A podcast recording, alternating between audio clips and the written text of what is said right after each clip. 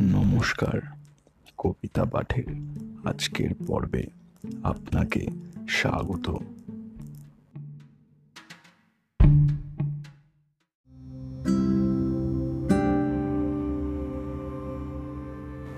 আজকে আমার নিবেদন কবি সুকুমার রায়ের বিখ্যাত কবিতা গানের গুঁতো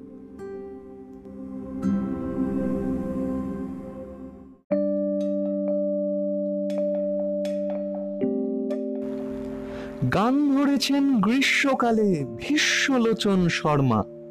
আওয়াজখানা দিচ্ছে হানা, দিল্লি থেকে বর্মা। গাইছে ছেড়ে প্রাণের মায়া, গাইছে তেড়ে প্রাণপণ। ছুটছে লোকে চারিদিকেতে, ঘুরছে মাথা ভন ভন। মরছে কত জখম হয়ে, করছে কত ছটফট।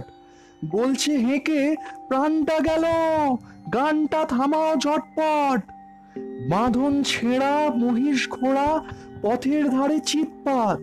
বিশ্বলোচন গাইছে তেড়ে নাইকো তাহে দৃকপাত। চার পা তুলি, জন্তুগুলি পড়ছে বেগে মূর্ছায়। লাঙ্গুল ছাড়া পাগল পাড়া বলছে রেগে দূর ছাই জলের প্রাণী অবাক মানি, গভীর জলে চুপচাপ। গাছের বংশ হচ্ছে ধ্বংস, পড়ছে দেদার চুপচাপ। শূন্য মাঝে ঘূর্ণা লেগে ডিগবাজি খায় পক্ষী। সবাই হাঁকে, আর না দাদা, গানটা থামাও লক্ষ্মী। গানের দাপে আকাশ কাঁপে, দালান ফাটে বিলকুল। বিশ্বলোচন গাইছে ভীষণ খোশ মেজাজে দিলখুল। এক যে ছিল পাগলা ছাগল, এমনি সেটা ওসাদ গানের তালে শিং বাগিয়ে মারলে গুঁতো পশ্চাৎ। আর কোথা যায়? একটি কথায় গানের মাথায় ডান্ডা। বাপরে, বলে ভীষ্মলোচন একেবারে ঠান্ডা।